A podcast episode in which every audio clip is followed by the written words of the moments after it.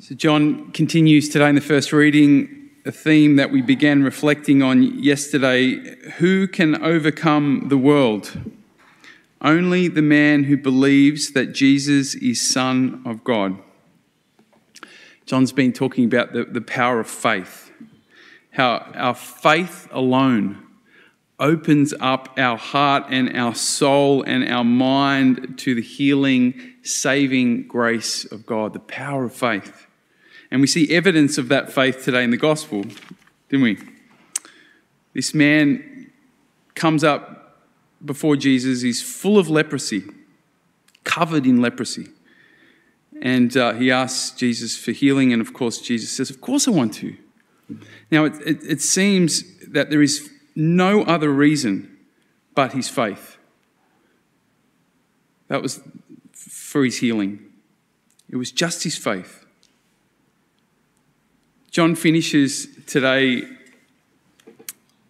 by giving us kind of like a, a, a, gospel in miniature.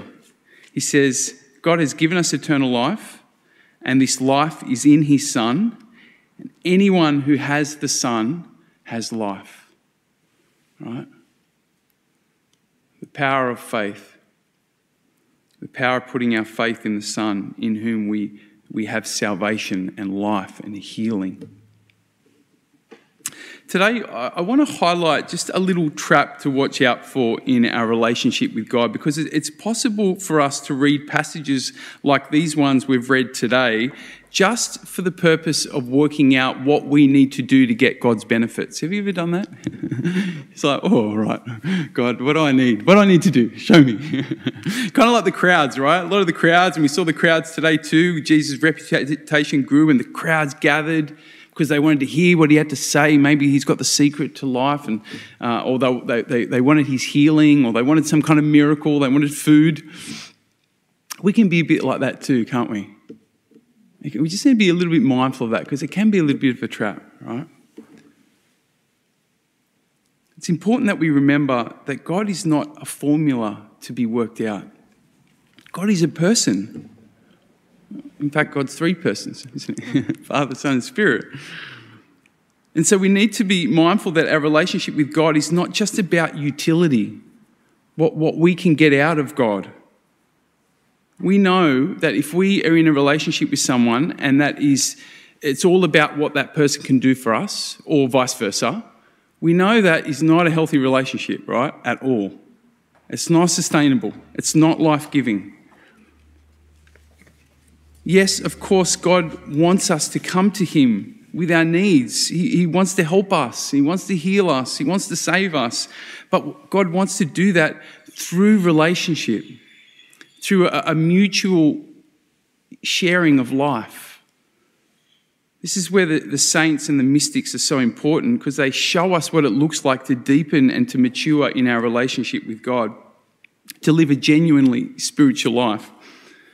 The saints remind us that yes, it's quite normal uh, and it's quite natural to start our journey with God uh, looking for what we can get from God, right?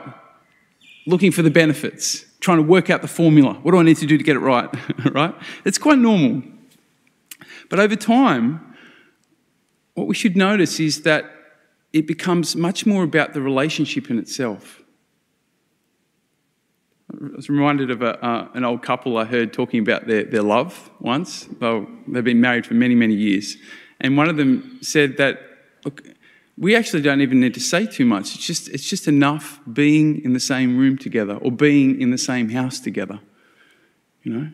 The saints help us to realize that the same is true in our relationship with God. Uh, that o- over time, we, we, we should get to a point where the focus is, is less on about going to God for, for what He can do for us, yeah?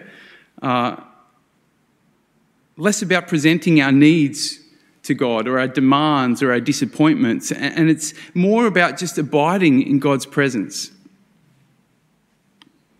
being with God. Just because, just because, just because. I'm going to be with God just because. Just because God is God. Just because it's good to be with God. Just because I love God. Just because I, want to know God and I want to be known by God. Just because. See how that's very different to coming to God, grasping and trying to work out and.